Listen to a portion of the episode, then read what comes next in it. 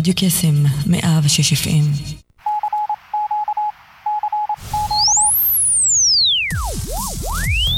רדיו קסם, 106 FM, מהמכון הטכנולוגי בחולון, הרשת החינוכית של כל ישראל.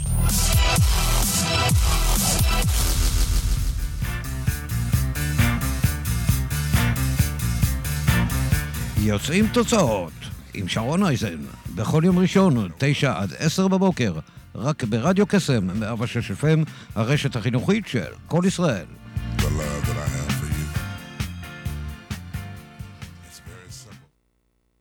בוקר טוב, מה שלומכם? איזה כיף לפתוח איתכם את הבוקר. השעה תשע ושש דקות. אנחנו כאן בתוכנית נוספת של יוצרים תוצאות עם שרון אייזן, ואיתי היום באולפן אורח מיוחד. שהגיע עד אלינו הבוקר כדי לשתף בסיפור ולחלוק תובנות ולתת לנו ככה הרבה מאוד ויטמינים לתחילתו של שבוע, אה, בדיוק אחרי האירוויזיון שככה הטריף את המדינה. האירוויזיון הלוהט. זה, תשמע, אני לא יודעת מה איתך, אבל אה, אני כ... כ- ככל העם, מה שנקרא, ישבתי מול המסך וצפית בשקיקה? וצפיתי בשקיקה, הייתי קצת בשוק ממדונה, יש לציין. כן. אה, היו היא- כמה הפתעות. היו, היו, היו כמה הפתעות, תכף נדבר על זה גם. כן. אה, אז אה, זהו, אז תרשה לי רגע להציג אותך.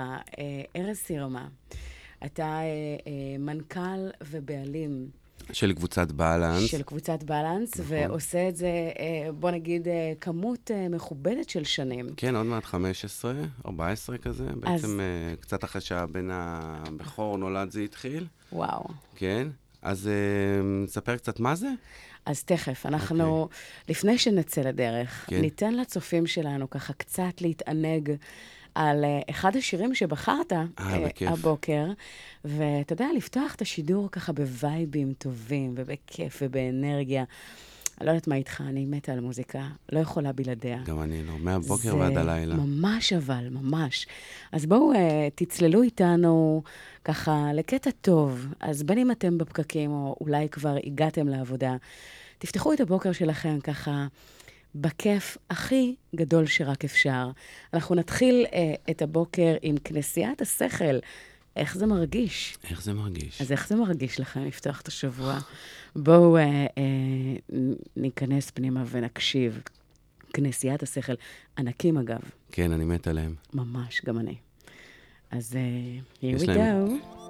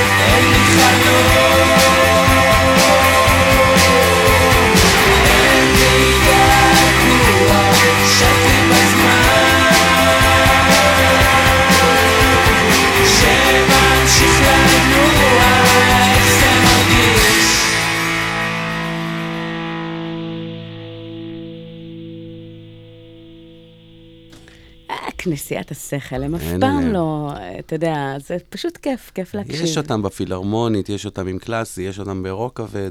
חולה עליהם. אוהב לתופף אותם, אני גם מתופף לפעמים כדי לפרוק אנרגיה, ובמקום כן. פסיכולוג, אז אה, כנסיית השכל אתה אומר, בהחלט... התופים ה- עושים את העבודה כן, לגמרי. מוצאים את כל האנרגיה, את כל. האגרסיות, כן. תשמע, אני חייבת להוציא את זה ממני, כי התחלנו לדבר ככה ב, אה, בהפסקה, אה, תוך כדי שהשיר התנגן, על, ה, על הפשלה המטורפת של מדונה. כן. פשלה או בחירה? זה, לא, זה, הזיופים לדעתי לא בחירה, או, זה היה זה ברור, פשלה כן. רצינית. אה, אה, לא יודעת אם שמעת, אבל זה היה זיופים ברמות של כאילו, אתה יודע, אי אפשר היה, אי אפשר היה לשמוע, זה כן. ממש, זה אחד. אה, ושתיים, באמת, המחאה שלה עם דגלי ישראל-פלסטין, שזה אה, אף אחד כמובן מההפקה לא ידע. לא צפה, כן. היא כאילו, מה שנקרא, הכניסה את זה בהפוכה לגמרי. והדבר השלישי, וזה מה שהתחלתי לספר ולשתף אותך, אני לא יודעת מה איתכם, אבל לי הייתה קונוטציה שהמסכות שהיו על הרקדניות, זה היה אה, כאילו כמו דמוי עכברים כזה, שבתחילת מלחמת העולם השנייה, בהסתה נגד אה, יהדות אירופה, אה, דימו את היהודים לעכברים, וממש הנרטיב הזה של השנאה. אז זה הקפיץ לך ככה את זה- ה vision, את התמונה זה הזאת? עשה לי צמרמורת כל, ברמות הכי לא טובות שרק אפשר, ויותר מזה, זה גם הזכירה מסכות אב"ח. כן. אין ספק שהיא באה וניסתה לתת איזושהי... שעון מעורר קצת אולי. לא, לא, wake up, זה היה כן, המסר כן. שלה, וה-wake up הזה לדעתי לא עבר ביג טיים, הוא היה מצמרר, מזעזע, אה, אה, מעורר אנטי, כן. אה, ולא חיבור, שזה אגב, אחד הדברים שאני אה, אה, מרצה עליהם זה העברת מסרים, ואיך לדייק אותם, זה לא הדרך ובצורה לעשות את זה. שתחבר ותהיה בדיוק. חיובית וכיפית. ו- אז הדרך הזו עשתה בדיוק את ההפך. אז אמ, תשמע, לגמרי, היא דיברה שם על זה, איך לא לומדים מההיסטוריה, ואיך זה זה, ואיך אתם לא רואים, ולהתחבר לעתיד, וללמוד מטעויות העבר, אבל יקירתי, מדונה, לא ככה עושים את זה. כן, בסדר, תראי, מדונה חשופה לכל מיני אנשים, ובטח היא שומעת כל מיני דעות של כל מיני אנשים מאוד מאוד דומיננטיים. הפתיע. ולפעמים זה מתערבב בראש, ואתה מוציא כל מיני קטעים של דברים, וזה לא ממש אז, יוצא... אז זה הרבה בורות, אבל, אבל אותי זה. מאוד הפתיע, כי מדונה, כמו שאתה יודע, הייתה מאוד מחוברת אה, קבלה, לקבלה, יהדות, וקראה כן. לעצמה נכון, אסתר. מאוד ו- מפתיע. ל- כן. אז אה, מה הוא, מה הוא, מה אגיד? לא היה צפוי. לא, לא. אבל אלה החיים. אה, כן. כאילו, אתה קם בבוקר, יש לך את התוכנית, וכרגיל, מישהו עושה איזושהי הפתעה, או איזה ילד, או איזה הורה, או משהו בבית ספר, או משהו בפקק, או ב... הבלת"מים האלה. הבלת"מים. כן, אבל הבלת"ם הזה היה צורם ומכוון כזה. כן. אה, תחשבי, האירוויזיון זה, זו פלטפורמה שרואים אותה מאות מיליוני אנשים, אז כל מי שעולה על הבמה בטח אומר לעצמו, הנה, יש לי הזדמנות, חד פעמית אולי, להעביר להגיד. איזשהו מסר, להגיד משהו. אבל הנה, לתש- לתשובה על מה שאתה אומר עכשיו, הלהקה האיסלנדית, או... היה שם איזושהי להקת... עם מה- הדגל. כן, אה, איסלנדית, נכון. סאדו מזו כזו, משהו הזוי לחלוטין, עם עיניים של ערפדים, או לא יודעת, משהו הזוי היה שם. שהם אה, כל הזמן איימו על זה שהם יעבירו את המסר האנטי-ציוני שלהם. גם הרימו דגל פלסטין בסוף או. משהו, סעיפים כאלה, נכון? כן, אבל בהופעה הגדולה, הגרנד פינאלה, הם לא העיזו, כי אה. הנהלת האירוויזיון מאוד, אתה יודע, ברמה של, אתה יודע... מענישה בסוף. כן, לא מסתכלים לא ימינה ולא שמאלה. פישלת, כן. אין מצב שאתה עולה יותר על הבמה הזו, זאת אומרת, זה ממש סנקציות מטורפות, ושלא ישתמע לי הפנים, כנראה שמדונה לא תחזור. כן, טוב, מדונה כבר לא צריכה את האירוויזיון, בוא נודה בזה. כן. כשאתה כבר מעבר לחוקים הרגילים לא, של ברור, המשחק. הרגיל. She can do what she wants. בדיוק, ועדיין ימשיכו... כן, כן, טוב. כן. זה מגה טוב. מגה מגה סטאר. אז נחזור אליך. יאללה. תגיד, אמ, אז איך הכל התחיל? אה, פתאום קם אדם בבוקר ומחליט שהוא פותח אה, חברה ומתחיל כן. ללכת? אז זהו, שממש ממש לא. תמיד אה, שאומרים לי, וואו, ואיזה יופי, ואיזה שיור, ואיזה תותחת, אני אומר, זה, כאילו, אני גם אומר גילוי נאות, שלא יחשבו שזה בא מאיזה בגרות, בשלות עסקית ותובנות אינטלקטואליות, ואז נפתחה חברה. האמת שגדלתי בבית אה, יחסית במצב סוציו-אקונומי נמוך, עם תודעה של איך לגמור את החודש בבית, זו לא הייתה תודעה של אה, עושר או שפע או כסף או איזו שמחה גדולה בחיים. בעיקר צריכים לצאת לעבודה, בין אם זה ניקיונות, בין אם זה כל עבודה אחרת, כדי שנצליח ביחד אה, לגמור את החודש, מה שנקרא. ועם השנים, ככה, חלום חיי היה להיות אולי גנן, שיהיה לו טנדר, שיוכל לחזור איתו הביתה במקום ללכת ברגל ולחסוך את הנסיעות. או... ענק. כן, מין חלומות כאלה, את יודעת, נורא קטנים. של להיות אולי מכונאי באיזה מוסך. האמת שלמדתי בבית ספר מקצועי, למדתי מכונאות רכב, כי בכיתה י' כמעט נשארתי כיתה, ובעצם עשיתי עסקה, עשו לי ועדה פדגוגית, זה היה אחד האירועים הטראומטיים יותר בחיי. ועשיתי עסקה, עשיתי עסקה עם הבית ספר, שאני בחופש הגדול בין י' לי"א אשלים את החומר של מכונאות רכב, וארד ממגמת חשמל הנאורה והגבוהה למגמת מכונאות רכב, שהייתה אז, הייתה הכנה האחרונה לפני אח שלי, לך תעבוד, עזוב אותנו. כן, כאילו, כאילו, די. תרים ידיים, הכל תרים בסדר. ידיים, צא מהמסגרת, לך. לעבוד. איכשהו זה נגמר אה, בסדר, המכונאות רכב הזה, אבל באמת גם אחרי זה עבדתי בעבודות כפיים, ניקיתי חדרי מדרגות, חילקתי לחמניות בלילות, מין כל מיני עבודות כאלה, את יודעת, שעושים בידיים וברגליים. באמת אחרי כמה שנים עברתי למרכז, אחרי שהייתי שנה בטיול בחו"ל באוסטרליה, והבנתי שישראל זה לא מה שמכרו לי, וחיפה זה גם לא מה שמכרו לי. העיר השלישית בגודלה, ו- וישראל, ואנחנו, ואנחנו. בסדר, בסוף אנחנו ב... באמת של האמת, איזה חצר אחורית בעולם, קטנה, שעושה הרבה רעש, פה ושם יש ניצוצות, איך אומרים? start-up nation, start-up nation. בסוף אם אני הולך לבית חולים ואני מחכה שעתיים וחצי בחדר מיון בבית חולים במרכז הארץ כדי רק להירשם, ועוד שעתיים וחצי לראות רופא, אז start-up nation לא ממש מעניין אותי. זה שמישהו עשה 4 מיליארד או 5 מיליארד וכולם מוחאים לו כפיים זה סבבה. בסוף אנשים נוסעים שעה וחצי הלוך לעבודה, שעה וחצי חזור, מחכים שעתיים אה, ו-800 אלף ילדים רעבים. אז מה אכפת לנו כל ה start-up nation האלה? איפה כאן, ה- תראו לי רגע את ה... איפה ה nation ואיפה. הסטארט-אפ. ולפני 14 שנים בערך, אני חושב, הייתה ככה פריצת דרך גדולה, שנועם, הבן הבכור שלי, נולד, והוא נולד אה, עם כל מיני בעיות וסיבוכים. היה ככה כמה חודשים בין חיים למוות מיטלטל, בבית חולים במאיר בכפר סבא, בפגייה. אה, באמת תקופה מאוד מטלטלת שבועטת וזורקת לשולי השוליים של החיים. ומתוך הדבר הזה הבנו, אה, גרושתי, נכון להיום ואני, שאנחנו צריכים יחסית הרבה כסף כדי ללכת לרופאים פרטיים וטיפולים שהם לא בסל הבריאות, והחלטנו שאחד מאיתנו יצא לעצמאות. אני יצאתי לעצמאות, בעצם פתחתי, אז עוד לא הייתה חברת בלנס, היה ארז. והתחלתי לעשות אימונים אישיים לכל מי שרצה, ולשבת בבתי קפה עם אנשים וללמד אותם ולעזור להם ולתמוך, ולאט לאט, מכיוון שהייתי גם עם הגב לקיר כנראה, אה, והבנתי שיש לי גם פערי ידע גדולים, התחלתי לקרוא כמויות אדירות של אה, מידע, ובניתי לי מין, אה, דרך היום-יום הזה, מין שיטת עבודה. והאמת שגם אלוהים מאוד מאוד עוזר, וביחד הוא פתח לי הרבה מאוד אפשרויות להגיע להרבה מאוד ארגונים גדולים, וככה, באמת זה הביא הצלחות מאוד מאוד גדולות. אני חושב שבגלל שלא הייתה ברירה, מה שנקרא, שרפנו את כל האוניות, היה לנו רק כיוון אחד ללכת ולא היה לאן לחזור, אז לא הייתה וואו. ברירה. ובאמת, היום זו כבר נהייתה חברה שהיא ככה בין ה... לא יודע, שלושת המובילות בארץ, אנחנו מלווים את רוב חברות הסלולר, הביטוח, בנקים, מלונאות, עולם הרכב, קמעונאות, בגדים, יצרני מזון ומשקאות, כל מה שזז ומוכר, אה, אנחנו שם, עושים את זה מדהים. והאמת שרוב הלמידה שם נעשית דווקא דרך העצמה וצמיחה אישית לצד כלים של מכירות וניהול. לא רק הכלים של המכירות והניהול, כי גיליתי, בעצם עד היום אה, עשינו פעם ספירה, הגעתי בערך ל-80 אלף מודרכים עד היום בשנים האלה, כי זה כל יום וזה עשרות אנשים ולפעמים מאות ביום. בעצם אנחנו רואים שמה שעוזר לאנשים לפרוץ דרך ולהגיע לתוצאות, כמו שאת מלמדת, פריצות דרך ותוצאות, לא רק דיבורים בא, באוויר, לגמרי. לכוון לשמיים, ניפול לכוכבים, יאללה, בלבולי שכל. מה שמניב תוצאות שאפשר למדוד, זה מנועי, מנועי הבעירה הפנימית, זה דווקא חד משמעית. אה, לפעמים אפילו לבעור קדימה מתוך פחד, או מתוך תסכול של משהו שנמאס לך כבר לחיות ככה ואתה רוצה להשיג. אה, ובשביל שבן אדם ידע מה מניע ובועט אותו קדימה, הוא צריך לעשות איזושהי עבודה פנימה. רוב האנשים לא יודעים לעשות את זה. האמת שגם אני, עד שנזרקתי פנימה בעקבות נועם הבכור אל תוך התהום של עצמי, לא ידעתי מה זה הפנימה הזה. גם לפני הטיול לחו"ל אמרו, אה, תחפש את עצמך, תמצא את עצמך. לא הבנתי מה רוצים. הכל היה בסדר, לא היה לי שום צורך לחפש כלום. היה כיף, רק כשהתחילו הצהרות, מה שנקרא, זה...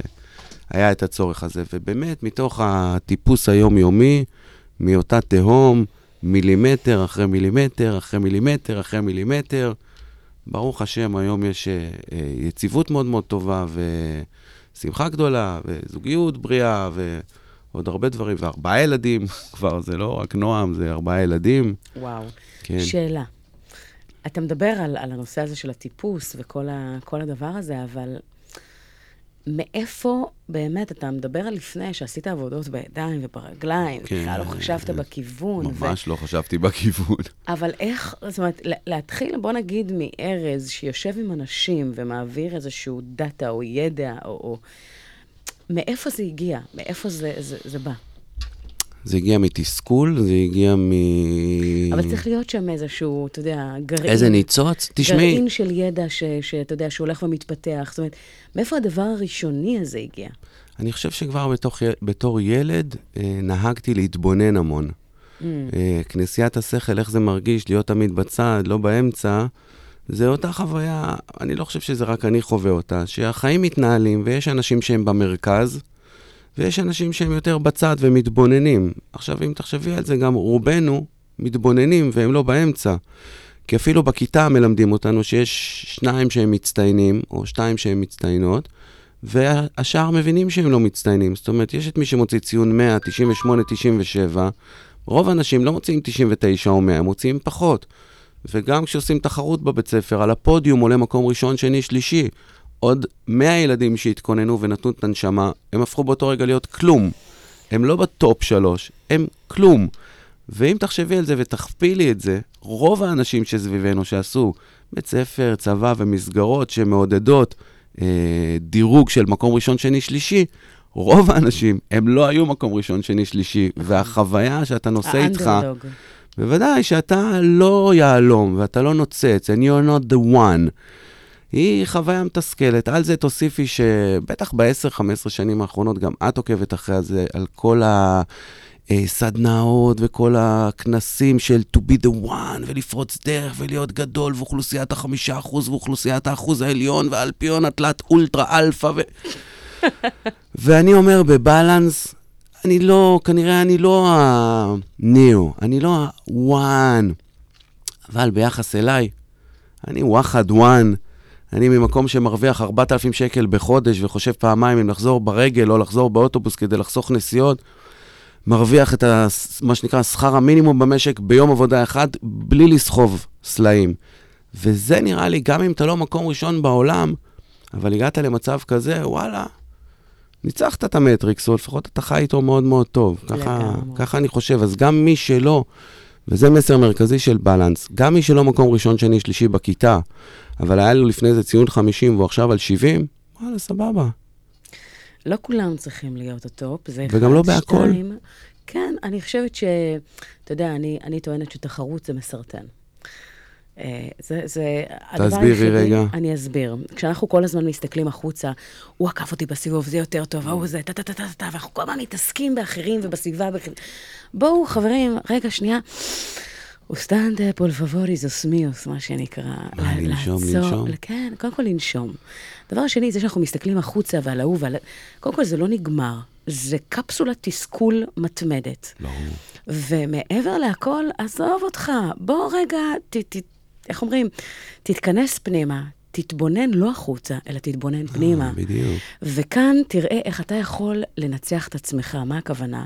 למקסם את הפוטנציאל שלך. כמו שאמרת, אם, ה, אם היית 50 ואת ה-70, אז מבחינתך, בואנה, זה פצצה, כן. אוקיי? אבל, אבל תראה באמת איפה אתה יכול לפגוש את המקומות האלה שבהם אתה יכול להיות outstanding, איפה אתה יכול באמת ביחס ל, ל, ליכולות, לכישורים, ל, ל, לארגז הזה שנמצא כבר within, מה אתה יכול עוד לרכוש ולעשות כדי... כדי לנצח את עצמך. כדי לייצר גם איזשהו להיות- יתרון יחסי גם. כדי להיות הכי טוב של עצמך. עכשיו, מה קורה כתוצאה מהדבר הזה? כמה דברים. אחד, הקפסולת תסכול המתמדת הזו, שנייה מתפוגגת וכבר הופכת להיות לא רלוונטית. כן, כי אתה כל הזמן חווה קצת הצלחות ועוד הצלחות ועוד הצלחות, אז היא בדיוק. מתמסמסת. והדבר השני, יש לך יופי של, יופי של הזדמנות, כשאתה ממוקד באיך אתה יכול להיות הכי טוב שאתה יכול במה שאתה עושה, אז קיים איזשהו שביב של סיכוי, איך אמרת? כשאתה אנדרדוג ויש לך רעב בעיניים. בדיוק, ואתה- אתה לא ואתה- רואה בעיניים. בדיוק, אז זה הסיכוי הכי טוב שלך להגיע למקום באמת... אה, כן. אני חושב שאחד הטריקים שלי שאני מספר עליו, כי אני עובד בשיטה של הכל פתוח, הכל קלפים פתוחים, מה... כאילו, לפעמים אני מרגיש שיש לי מזל שאני הייתי בצד של העניים ועברתי לצד של העשירים. זאת אומרת, יודע לדבר את שתי השפות. וזה מדהים, כי אני רוצה לבנות את ה... את הגשר הזה ולאפשר את הדבר הזה לעוד הרבה אנשים, כי אני אומר, למה אני כל כך מלא באמונה שאפשר? כי אני, שבקושי סיימתי בית שם. ספר, עשיתי את זה. עכשיו, הטריק שלי היה אה, התמדה ונחישות, וכאילו כל יום להתקדם במשהו במילימטר, אבל כל יום. לא מעניין במה, במשהו. בלהתעצבן פחות בפקק, בלשאול יותר שאלות, בכנס, לא להתבייש. בלגדול כבן אדם. בלגדול, בלפרש בכוח את הדברים בצורה חיובית, גם כשהסביבה צינית. בלאט לאט לנקות ולשחרר חברים ואנשים קרובים, שבסופו של דבר לא ממלאים אלא מרוקנים, לא מרימים אלא מורידים. שמתי לב בכלל שהרבה אנשים מסתובבים עם אנשים שמורידים אותם, וזה מדהים וואו. אותי, כי אני אומר, גם בנים, גם בנות, איזה אינטרס יש לך להיות עם מישהו שמקצץ לך את הכנפיים? ואז חשבתי על זה, האינטרס הוא בעצם להיות uh, שייך, לא להיות לבד. בסוף גם. לפעמים גם זה כיף שמישהו מוריד אותך, כי אז אתה לא צריך לנסות ולקחת את הסיכון להצליח, כי זה סיכון להצליח. אני חושבת שכאן, כאילו, אתה יודע, יש איזשהו חידוד מסוים. קודם כל, זה נורא תלוי באיזה גיל אתה ובאיזה רמת כן. התפתחות אתה, וטה-טה-טה. אני חושבת שגם יותר מזה, אה, אחד הדגשים הכי, אתה יודע, שאנחנו הממוצע של חמשת האנשים שאנחנו נמצאים איתם הכי הרבה זמן. זאת אומרת, יש איזשהו חוק כזה, חוק, ה, אה, חוק הממוצעים, ו, ובמקום הזה, אה, חברים, דווקא, אתה יודע, אלה שמורידים אותם כל הזמן, מהמם. כשהם מנסים להסתכל למעלה, אז באיזשהו שלב, כשאומרים לך משהו כל הזמן, יום אחרי יום, מתישהו אתה מתחיל להאמין בזה. ודאי. אז אם אפשר אה, להתנתק מה, נכון. מהמקומות האלה ולהיות בכאלה שכן אה, נכון. מעיפים אתכם למעלה. אני חושב שאנחנו בישראל, וגם ב, ביהדות וגם בישראלות, יש uh, המון כבוד לערבות הדדית ולחברותה, ולשוכבים ביחד על הגדר, ואחד בשביל השני, וכולנו נאחזים ביחד, וזה מקסים מצד אחד. מצד שני, אפשר גם לבחור היום עם מי נשכבים על הגדר. אני יכול להישכב על הגדר עם אנשים שחפשים להתקדם, לא חייב... לפעמים אין ברירה, אבל כשאפשר לבחור, כן. וואו, פריבילגיה. לפעמים אנשים אומרים, מה, היא. חברה שלי כל כך טובה של שנים, מה, אני אנתק אותה מהחיים שלי, היא תיעלב. בואי תחשבי מה יקרה אם לא תנתקי אותה. כאילו, מה המחירים שאת צריכה לשלם כאימא, כאישה, כרעיה, כבת זוג, על זה שאת תקועה עם מישהו שהוא מרוקן לך את הנשמה או את האנרגיה, זה נראה לי הרבה יותר כבד. הללויה. הללויה. בואו נק- בואו נקשיב אה, לשיר מה עושה אותנו אופטימיים? מה עושה אותנו אופטימיים? התקווה 6? התקווה, יש לנו? לגמרי. קודם כל, תקווה, ודבר שני, אה, לעבוד על זה כל הזמן. כן. נונסטופ. אז אה, לא רק התקווה, אלא גם משה בן ארי מצטרף אליהם שם. אה, גם שיר שבחרת, אתה רוצה להגיד על זה משהו? כן, אלוהים שימה עין עלינו, אני מרגיש כל יום, בטח בטח מאז שהיה את הבלגן עם נועם הבכור, שהוא ילד עם צרכים מיוחדים, ובית חולים, וחודשים, וניתוחים, ובין חיים למוות, שלבד לא הייתי מצליח לעשות את הטיפוס על ההר הזה, ובאמת, באמת יש לי הרגשה ואמונה מלאה אה, מאז, ש... שמלמעלה יש לי עזרה. שיש אמיתי. אלוהים. שיש אלוהים, ושאכפת לו ממני באופן אישי אפילו, ושהוא תומך בי, מה שנקרא. וואי, מקסים. ועוזר לי, כן. ארז, מקסים. אפשר לצחוק על זה, אפשר להיות על צי, ציני על זה, אבל I couldn't care less, כי חשבתי על זה שגם אם יום אחד אני אמות, ואז אני אגלה שאין שום אלוהים, ושום גלגולי נשמות, ושום רוחניות, וזה הכל היה רמאות גדולה, עדיין השתלם לי להאמין, כי עברתי את המסע הזה בחוויה שאני לא לבד, ושיש לי תמיכה. אז מה אכפת לי, גם אם זה היה לא אמיתי? קצת כמו פלסבו כזה. אז לי יש תחושה שזה כן אמיתי. כן, יש לי חזקה, גם תחושה. עמוקה כזאת. אה, אשריך, אשרי המאמין, מה שנקרא. כן, זה יותר קל. אה, זה לדעתי, אתה יודע, ההוויה עצמה, אני חושבת שהגדולה היא להאמין דווקא בדבר שאתה לא יכול לראות, אלא דבר שאתה מרגיש ומאמין בו, ו... ו... אין, אין, אין אה, לתאר את ה-added value שזה נותן. כן. אני לא יכולה להסכים אה, יותר באמת עם הדבר הזה, אבל בואו בוא נקשיב, with no further ado, שים עין עלינו. ושיהיה לכם האזנה ערבה וכיפית. וכל אחד גם יכול להזמין את עצמו עם השיר הזה, שהבורא ישים עין גם עליו באופן אישי, זה בסדר. לא צריך להיות אמן. דתי, לא צריך כיפה, לא צריך כלום. על כולנו. כן. וזהו, אז תהנו מהשיר. אנחנו הולכים ליהנות יחד איתכם.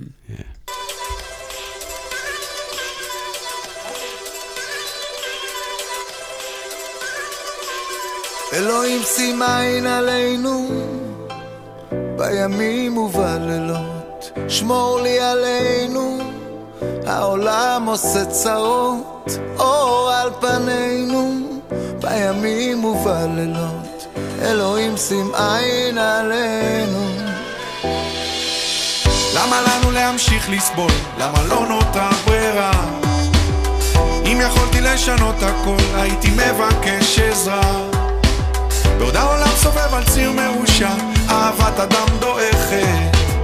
יש אנשים טובים כולם במנוסה, ואין לנו לאן ללכת. אלוהים שים עין עלינו, בימים ובלילות, שמור לי עלינו, העולם עושה צרות, אור על פנינו,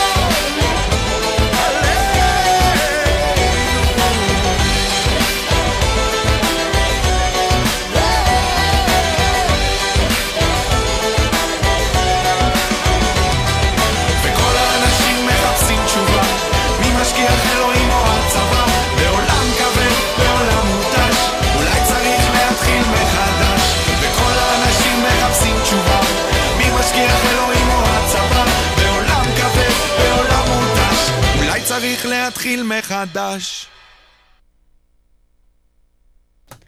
צריך להתחיל מחדש. כן, התקווה, התקווה, התקווה. אה, אז שישמור עלינו. אמן. וכן, אני, תשמע, אני חושבת שאחד הדברים... אה, מה, אמונה? אתה יודע, היה לא מזמן את הסטורי של לבה, בטח שמעת על זה. כן, וואו. זה, אני, אני זוכרת שיש לי ילדה מדהימה בת 12. כן. Uh, she's my only one. וככשיצא הסטורי הזה, אה, היא בת 12 וזה, אז העולם של האינסטגרם זה לגמרי, ברור, אתה זה יודע. שם. כן, לגמרי שם. אז, אז יצא לנו לראות את זה, ותוך כדי, היא בוכה ואני בוכה, ואנחנו ככה בתוך, בתוך הסיפור, ואני חושבת שמה שהם עשו שם, ברמת הגאונות, ההנגשה ממש. ל-2019. ההנגשה ל-2019 והאפשרות לתת לך כ viewer, כצופה, הקהל יעד שלהם, באמת, הם, הם, הם הלכו על, על 13 עד 33, סוג של פלוס מינוס, אבל מן הסתם, כמובן שזה חצה את הגבולות של הגיל הזה by far. הילדים פשוט הורידו עם הילדים, אני חושב. ההור- זאת אומרת, ההורים הורידו את האינסטה ה story ואת ה story בעקבות- בעקבות בעקבות. האמירות של הילדים. ממש, ממש. ואני יכולה להגיד לך ש... אתה רואה תקופות כאלה שאנשים עוברים, ואתה אומר לעצמך, איזה מזל שאנחנו חיים כאן ועכשיו. כן. איזה מזל שאנחנו נמצאים איפה שאנחנו נמצאים. ו... ו... אנשים שאפרופו, אנחנו מדברים על זה, על אמונה, אז אנשים לקחו את זה לאחד משניים. או שהם מתכחשים לחלוטין לקיומו של אלוהים, ו- וכאילו הם אנטי דת ואנטי כן. לגמרי. או called שהם- רציונליים. כן. או שאתה יודע, זה לא רק רציונליזציה, זה איזשהו משהו שהוא, אה, אתה יודע, אמ, יש בזה גם איזשהו מוטיב של בחירה, אבל אני חושבת שהאנשים האחרים שבאמת נשארו עם, עם הדבר הזה של האמונה, הרי מה שמבדל אותנו, בין היתר, זה, אה, זה באמת זה. אבל אתה יודע, כשאנחנו מסתכלים באמת על העשייה היומיומית שלנו, ואנחנו מדברים על, על המקום הזה, אני רוצה רגע לדבר איתך על הדרך שלך, בסדר? ברשותך. כי ביוצרים תוצאות, אנחנו מדברים לא רק על ה-end result, שזה נחמד, שזה אחלה, אבל באמת מעניין לדעת מה עבר עליך מה, מהרגע שבו היה לך את העבודה של הידיים והרגליים, ב, ב, אתה יודע, ב, בהישרדות או בלחלום בקטן, כן. למקום הזה של אין ברירה ואתה אתה עם הגב על הקיר ואתה יודע שאיך אומרים, שרפת את הספינות ביפר, כי אין לך, כאילו, אין לך סיכוי אחרת. נכון. וכשאתה אומר לעצמך את זה, אתה מתחיל לאט-לאט בקטן מארז, ולאט-לאט גדל.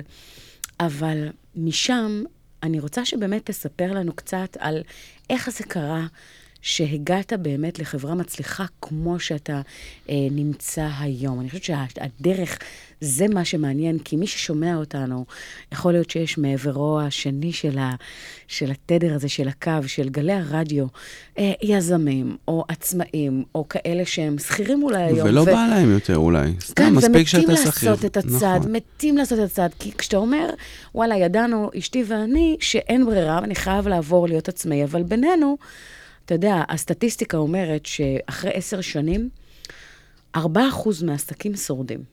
אחרי עשר שנים. 4%. כן. בשנה הראשונה 90% מהם קורסים. זה, זה קטלני. כאילו, נכון. אם. אתה חושב על זה, זה פסיכי לגמרי. זה כמו איזשהו סוג של רולטה שאתה בא ואתה אומר לעצמך... שאתה יודע שאתה הולך להפסיד, בגדול. ש- שאתה, שה, שהסיכוי שלך להצליח הוא כל כך מזערי וכל כך קטן. אז קודם כל, אחד, איך בכל זאת? ודבר שני, מה באמת הייתה הדרך, החשיבה, האסטרטגיה שהובילה את ארז מאיפה שהוא היה לאיפה שהוא היום? כן. אז קודם כל לא הייתה דרך וחשיבה ואסטרטגיה, היה פחד וצורך. זאת אומרת שאם אריה רודף אחריך בג'ונגל, כנראה אתה תרוץ יותר מהר ממה שרצת עד היום ותשבור שיא. זה נראה לי כבר ככה בהסתכלות לאחור, כי באמת לא הייתה, החשיבה היחידה שהייתה זה שאני זוכר שישבנו באיזה בית קפה, והבנו שאם אה, אנחנו מרוויחים ככה וככה היום בתור שכירים, ואנחנו צריכים שלושה רופאים פרטיים בשבוע, כפול אלף שקל, זאת אומרת שאין סיכוי שנוכל לתת לנועם את הרפואה שהוא צריך. האופציה השנייה הייתה לחכות חצי שנה לנוירולוג, חמישה חודשים לאורתופד, כמו ש... כולם. דרך המערכת כן. הציבורית, כיוון שהייתה החלטה ברורה שהוא יקבל את הטוב ביותר, גם אם אין לנו נמציא, אז ככה זה בעצם התחיל, ו...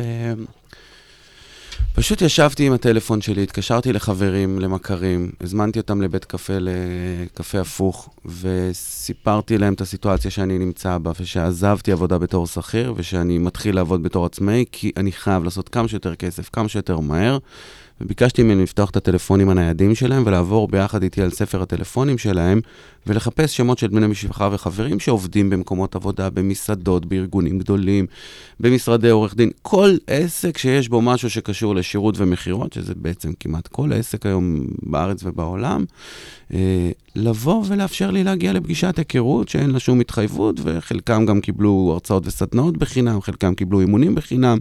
היו אפילו מקרים שהייתי נוסע למסעדות מאוד מאוחר אחרי משמרת, לילה, של המלצרים, עושה הדרכה, רק הדלק, הזמן והנסיעות היה עולה לי יותר מאשר הכסף שהרווחתי. וחלק מהמקרים גם עשיתי הדרכות בחינם, רק כדי לקבל דלת. חשיפה ולהוכיח, לעשות הוכחת יכולת. ובגלל שהתאבדתי על החיים שלי, וברוך השם עד היום, אני נכנס כל יום לכיתה, כאילו זה היום הראשון וכאילו זה היום האחרון שאני הולך להדריך, ונותן את הנשמה הנשמה. ואת הלב כמו עד הקצה, מה שנקרא, מה שאפשר. אז אני חושב שהדלק הזה של האין ברירה, הוא היה ההתחלה החזקה ביותר. ורק אחרי אולי חמש, שש שנים, התחלתי כבר לעש- לעשות סדר. ולעשות סדר זה אומר להבין מה החוזקות, על מה משלמים, מה מניב יותר כסף, איך אפשר לנהל תהליכי מכירה יותר אינטליגנטיים בתוך העסק שלי. ומה שיצא גם שכל מה שהתפתחתי בעסק שלי, מיד לימדתי את הלקוחות שלי. זאת אומרת, הייתה איזו הפריה הדדית שאני מצמיח אותם ועל ידי זה אני צומח. אני מצמיח אותם ועל ידי זה אני צומח.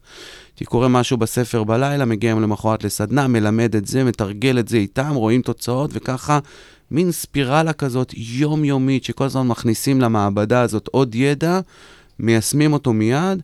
עכשיו, כיוון שעבדתי עם גופים שיש להם מאות אנשי מכירות לכל גוף כזה, אז גם אתה רואה מהר מאוד מה עובד ומה לא עובד. אז נהיה כבר database מטורף של דברים שעובדים ודברים שלא עובדים, וככה יום-יום. עכשיו, הקפיצות בכסף הגיעו באיחור יחסית גדול של כמה שנים, כי היה פער גדול בין מה שעשיתי והנבתי לארגונים לבין מה שדרשתי בתמורה מבחינה כספית. ואחת באמת הקפיצות הייתה לאט לאט להגיד, אוקיי, אם אתם משקיעים שקל וזה מחזיר לכם 20 שקלים במכירות, בואו תשקיעו 2 שקלים, או 3 שקלים, או 4 שקלים, ולאט לאט עם השנים, באמת גם השכר עלה. אה, משהו מעניין אם בעלי עסקים שומעים אותנו, ובטח בגלל שזו תוכנית שמדברת המון על הצלחות ועל תוצאות ויצירת מציאות של תוצאות, אז יש כאלה לא מעט. הנושא של הכסף הוא פשוט. כמה שאתה מעריך את עצמך, אתה מתמחר את עצמך, אנשים משלמים. אתה מעריך נמוך, מתמחר נמוך, משלמים נמוך. מעריך גבוה, מתמחר גבוה, מביא ערך גבוה, משלמים גבוה.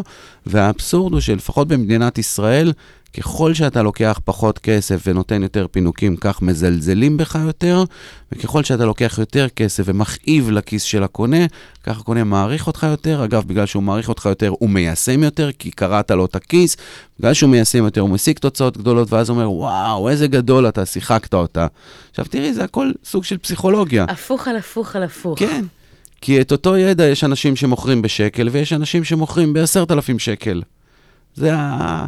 כן, בגדול, אני לא חושב שמישהו מאיתנו המציא איזו המצאה אחת חדשנית שלא כתובה בזן, בבודהיזם, בקבלה, ביהדות או באיזה כתבי קודש. אנחנו יודעים לארוז את זה, אנחנו יודעים לחבר בין עולמות, אנחנו יודעים לעשות סינרגיה של דברים.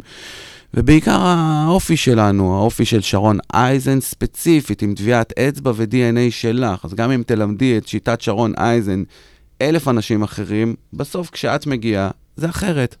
זה ה-look and feel and vibe, הניסיון שלך וטביעת האצבע וה-MRI הזה כבר שיש לנו אחרי שעברנו עשרות אלפי אנשים, להריח מישהו מהר מאוד ולדייק איתו. אני חושב שזה חלק מהדברים הכי חשובים, ובעיקר, בעיקר, בעיקר, לצד כל זה, אנחנו גם מדינה של הרבה אגו. וואו, זה כמה מדהים, אגו. זה כן. מדהים. זה בא לידי ביטוי בזה שכולם רוצים שלא ידפקו אותם, אבל אנחנו אחת המדינות שמשלמים בה הכי הרבה על כל דבר. ועוד אתה מרגיש מבסוט על זה, כי מכרו לך שאם קנית בכל כך ביוקר, אז uh, אתה כנראה איזה ביג שוט, או המוצר שלך הוא כזה ביג שוט. אז המקום הזה של uh, צניעות, כשהם מתחילים להתקדם, ענווה. הסביבה היום אה, מפרגנת מאוד. הפייסבוק מפרגן, כל אחד עשה גבות הבוקר, אז וואו, אתה יפה, את נפלאה, את מהממת, את המלכה. כאילו גם לפעמים, אתה אומר, אחי, הילד עשה קקי, ילד נדיר. הילד לא נדיר, הילד עשה קקי, כמו שבעה מיליארד ילדים אחרים שעשו קקי, הכל בסדר, בוא רגע ניכנס גם לפרופורציה על מה אנחנו מוחאים כפיים, כן, ועל מה לא, ועל מה אנחנו שומרים קצת ענווה, ובסדר שהבת שלך כתבה לך מכתב מרגש, לא חייבים להפיץ את זה בין כולם את הכל, או שקרה לך משהו אינטימי, לא חייב כאילו להראות את זה לכל הפייסבוק, באינסטגרם לשמור וכדומה. קצת לעצמנו. לשמור קצת לעצמנו, ואני חושב שככה גם דברים שהם יותר uh, מוסתרים, לא בכוונה להסתיר, אלא ר... כן, זה לא יש... הכל צריך להיות ראוותנות Mhm. ובגדול ובשופוני ובנוצץ, ויש הרבה מאוד הצלחות שהן הצלחות שקטות. אגב, אנשי עסקים שאני מאוד אוהב לעבוד איתם הם אנשי עסקים שקטים. הם מתחת לרדאר, הם הרבה יותר עשירים הרבה פעמים מאלה שמופיעים בעיתון, אבל הם לא רצים וקופצים מתחת כל עץ רענן כדי להגיד אני ואני ואני ואני. משהו מטורף היום. כן. בכלל, אנשים יושבים במסעדות, אז uh, לפני שהם uh, מכניסים ביס, כן. אז הם מהנדסים בכל מיני זוויות תמונות כאלה ואחרות. זה זה, זה. הפך להיות מטורף, זה אין מדהים. ספק. אתה אומר, רגע, משהו רומנטי, הצעת נישואים, טיול, קפה בוקר למיטה בצימר, שנייה רגע עם הטלפון. תחיה רגע את מה שיש. תנשמו את זה. כן, נראה לי שבסוף על המצבה של אף אחד בבית העלמין אין כאילו איזה stories הטובים ביותר שקיבלו הכי הרבה לייקים. בסוף כתוב, "או, חכה. עוד חזון למועד. שיהיו מצבות עם דיגיטליות. הקצב, לא, עם הקצב של היום, זה, תשמע, זה הפך להיות באמת מטורף. אנשים, יש איזשהו אה, אה, סרט שמדבר באמת על האנשים המשפיענים, אלה שבאמת מובילי דעה, שבאמת הסטטוס החברתי וכדומה אה, אה, נקבע לפי זה, אבל תשמע, אין ספק, אני מאוד מתחברת למה שאתה אומר, אני חושבת ש... אין הברכה שורה אלא מן הסמוי מן העין. כן. יש uh, הרבה מאוד מתוך הדבר הזה, ויחד עם זאת, אנחנו נמצאים בעידן שאנחנו צריכים כל הזמן לעשות את הבקרה הזו של and off, כי מצד אחד אין מה לעשות, אנחנו התקדמנו, אנחנו חיים בעידן שהשיתופים והיצירת רפור זה עם חלק, הקהל, נכון. זה חלק בלתי נפרד ממותג, ממי וממה שאתה בעצם בונה, אבל מצד שני, כן לשמור על המינונים האלה ועל השפיות הזו. וגם על החומר, מה, מה אתה מכניס לשם לפיד? אין בעיה שאתה כן. רוצה להדד והכל, אבל מה אתה מכניס לשם? מה המטרה שלך? מה אתה רוצה להשיג בזה? Mm. חוץ מזמן מסך. מה המסר, איזה זרע אתה רוצה לטמון בלב של מישהו שהוא קורא את זה בצד השני. כן. כאילו, כמה קל להקליד על המקלדת, אבל מה אתה רוצה? כל אות יוצרת מילה, וכמה מילים יוצרות משפט, והמשפט הזה בסוף זה משהו שנחקק אצל מישהו, אז בוא תחשוב רגע מה אתה חוקק שם. אחד הדברים, אגב, אחרי שאנחנו מסיימים את השידור הזה, אני נוסעת ללשכת אה, העיתונות הממשלתית, שם אני מעבירה אה, אה, סדנאות, אתה יודע, לרמה של אה, העברת מסר מרכזי ומיקוד, ובאמת איך, איך עושים את זה בצורה שהיא פרודוקטיבית ויעילה. חשוב. ולגמרי, ואני חושבת שאחד הדברים זה באמת, כאילו, מה שאתה אומר, זאת אומרת, אנשים מגובבים כל כך הרבה. דברים שהם חסרי... מותר להגיד שלשול מילולי ברדיו? הרגע אמרת, תשמע, זהו אבוד. כן. אבל, אבל תשמע, אין ספק, צריכים באמת לדלות את המוץ מהתבן ולראות במה אנחנו מתמקדים ומה המסר המרכזי. נכון. מה משמעותי להעביר. אה, זה, זה, האורים והתומים, כל כך חשוב. אז with no further ado, אנחנו נלך למיכה שנהב. מיכה שנהב הוא יוצר ישראלי מדהים שכותב קצת על העבר שלנו, ממקום גם, אפרופו פשטות ואותנטיות, משהו מאוד פשוט ואותנטי, ואפרופו יצירות אה, פריצות דרך שמובילות לתוצאות. אה, מיכה הוא לא תמיד היה זמר יוצר, זה תמיד היה לו בבטן, ורק בשנים האחרונות הוא פרץ יצא לרדיו ול... ונגד הזרם, נגד הזרם, נגד ה... ויש לו אולפן, והוא יוצר, והוא מלחין, והוא עושה, והוא מופיע, וזה מדהים, ואני מאוד אוהב לשמוע את השירים שלו. השיר הזה נקרא סע דרומה. הוא בעיקר ב vibe שהוא עושה לי, אמ, אומר לעצמי, תפסיק לחשוב כל כך כבד על כל דבר. יאללה, תעלה על האוטו, דלק, סע. סיגריה, סע דרומה, זה אנלוגיה. רק בלי הסיגריה, אבל כן, בסדר. כן, זה, זה חלק משורה בשיר, כמובן בלי הסיגריה. בוא אה, נשמע. לשבור את הדממה, אנחנו, תשמע, סד אמיר- ארומה, סד ארומה. לשבור את הדממה זה שיר מדהים שיצא עכשיו ליום השואה שהוא שר עם הבן שלו בפולין. אנחנו רוצים את סד ארומה, את מיכה שנהב סד ארומה, זה לא לשבור את השממה. אה, זה שיר אחר שנקרא סד ארומה. בינתיים כשאת מוצאת את סד ארומה מיכה שנהב, אז השיר הזה של לשבור את הבמה, הדממה באמת נכתב לכבוד הטיול המשותף אה, לפולין, ש- עם הליווי של אה, הבית ספר, עם המסגרת, ובאמת היה מאוד מאוד מרגש גם. אז אה, סעד ארומה, מיכה שנהב, with no further ado, בואו נקשיב לאיש וליוצר, שתהיה לכם האזנה כיפית. אנחנו עוד רגע חוזרים.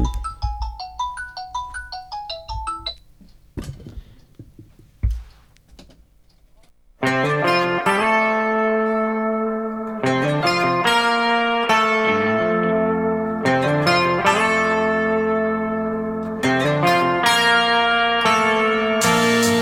דרומה,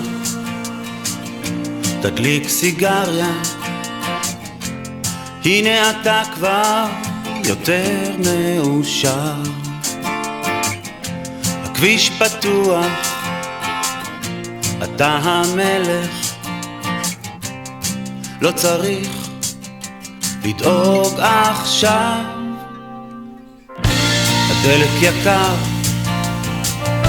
הארץ בוערת, אתה האזרח שסוחב על הגב, מתנהג בהתאם, משלם במזומן, מחכה שאראלה תהיה על הקו. זרום ממה שיש בדרך, עצור בכל מקום שיתחשק, תנס, תשאל, תשתה קפה, תמצא פיסת מדבר ותיזרק.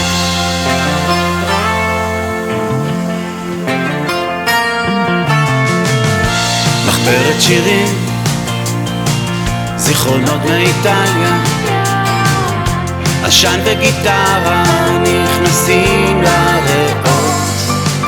אתה לא הסיבה, מעולם לא היית לקושי של מישהו אחר או קרוב.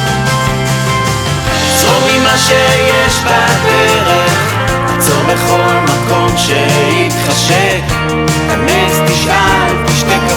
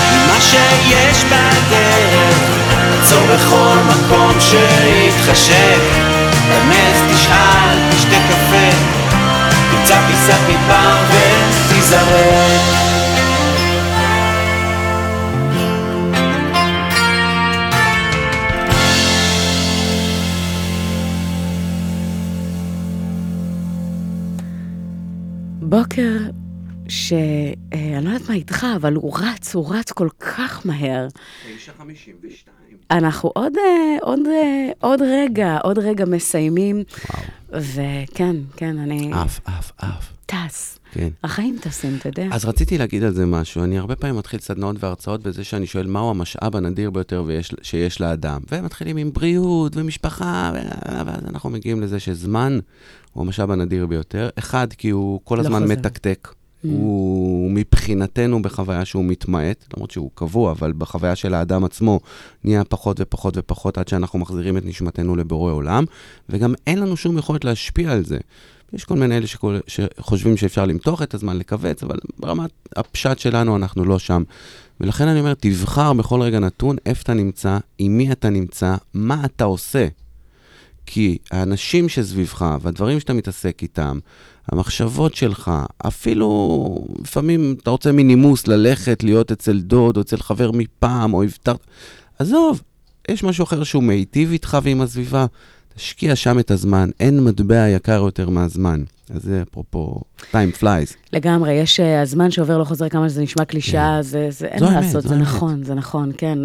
אנחנו מדברים באמת על ניהול זמן, אבל, אבל חלק מהעניין זה באמת לראות איך אנחנו מפיקים את התוצאות ואיך אנחנו נפטרים מבזבזני הזמן, לכולנו כן. יש אותם, יש אותם בכמויות, ואז התחושה בסוף היום שלא נשאר לנו... עבדתי מלא ולא לנו- נשאר לי זמן, ותמיד בדיוק, לא חסר. הספקנו כלום כן. וכדומה. זאת אומרת, איך אנחנו יכולים לקחת את, ה, את הקפסולת זמן הזו כן. ולהפוך אותה לפרודוקטיבית. אמ, וגם אתה, גם אני מדברים על זה לא מעט גם בסדנאות, וברמה הזו שיכולה לאפשר לנו הרבה יותר. נכון. תשמע, אז מה לומר ומה להגיד?